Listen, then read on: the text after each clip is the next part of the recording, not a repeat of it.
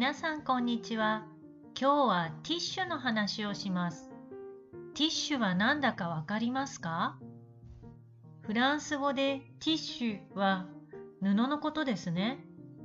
でも日本人にとってティッシュはムシュアハンパピエのことです。ティッシュペーパーとも言います。日本人はティッシュが大好きです。家の中のあちこちにティッシュの箱が置いてあります。私のうちにはいつも5箱あります。箱はフランス語でボアットです。1箱、2箱、3箱、4箱、5箱と数えます。面白いですね。ティッシュは鼻をかむときや掃除をするときや料理を作るときなどに使うことができてとても便利です。出かけるときも必ずティッシュを持っていきます。カバンの中にポケットティッシュを入れます。ポケットティッシュはパッケドムシュワー。日本では歩いているときにタダでもらうことができます。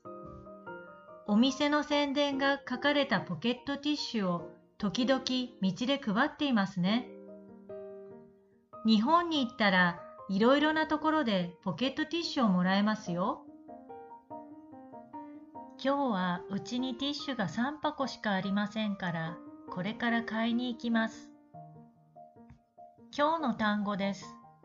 布、ティッシュ、ティッシュ、ムシュワハンパピエ、あちこち、アンプパートゥ、箱、ボアット、数える、数えます、コンテ、鼻をかむ、鼻をかみます、スムシェ、ただで、グラテュイトモン、宣伝、ピュブリシテ、配る、配ります、ディストリビュエ。それでは皆さん、次のポッドキャストを楽しみにしていてくださいね。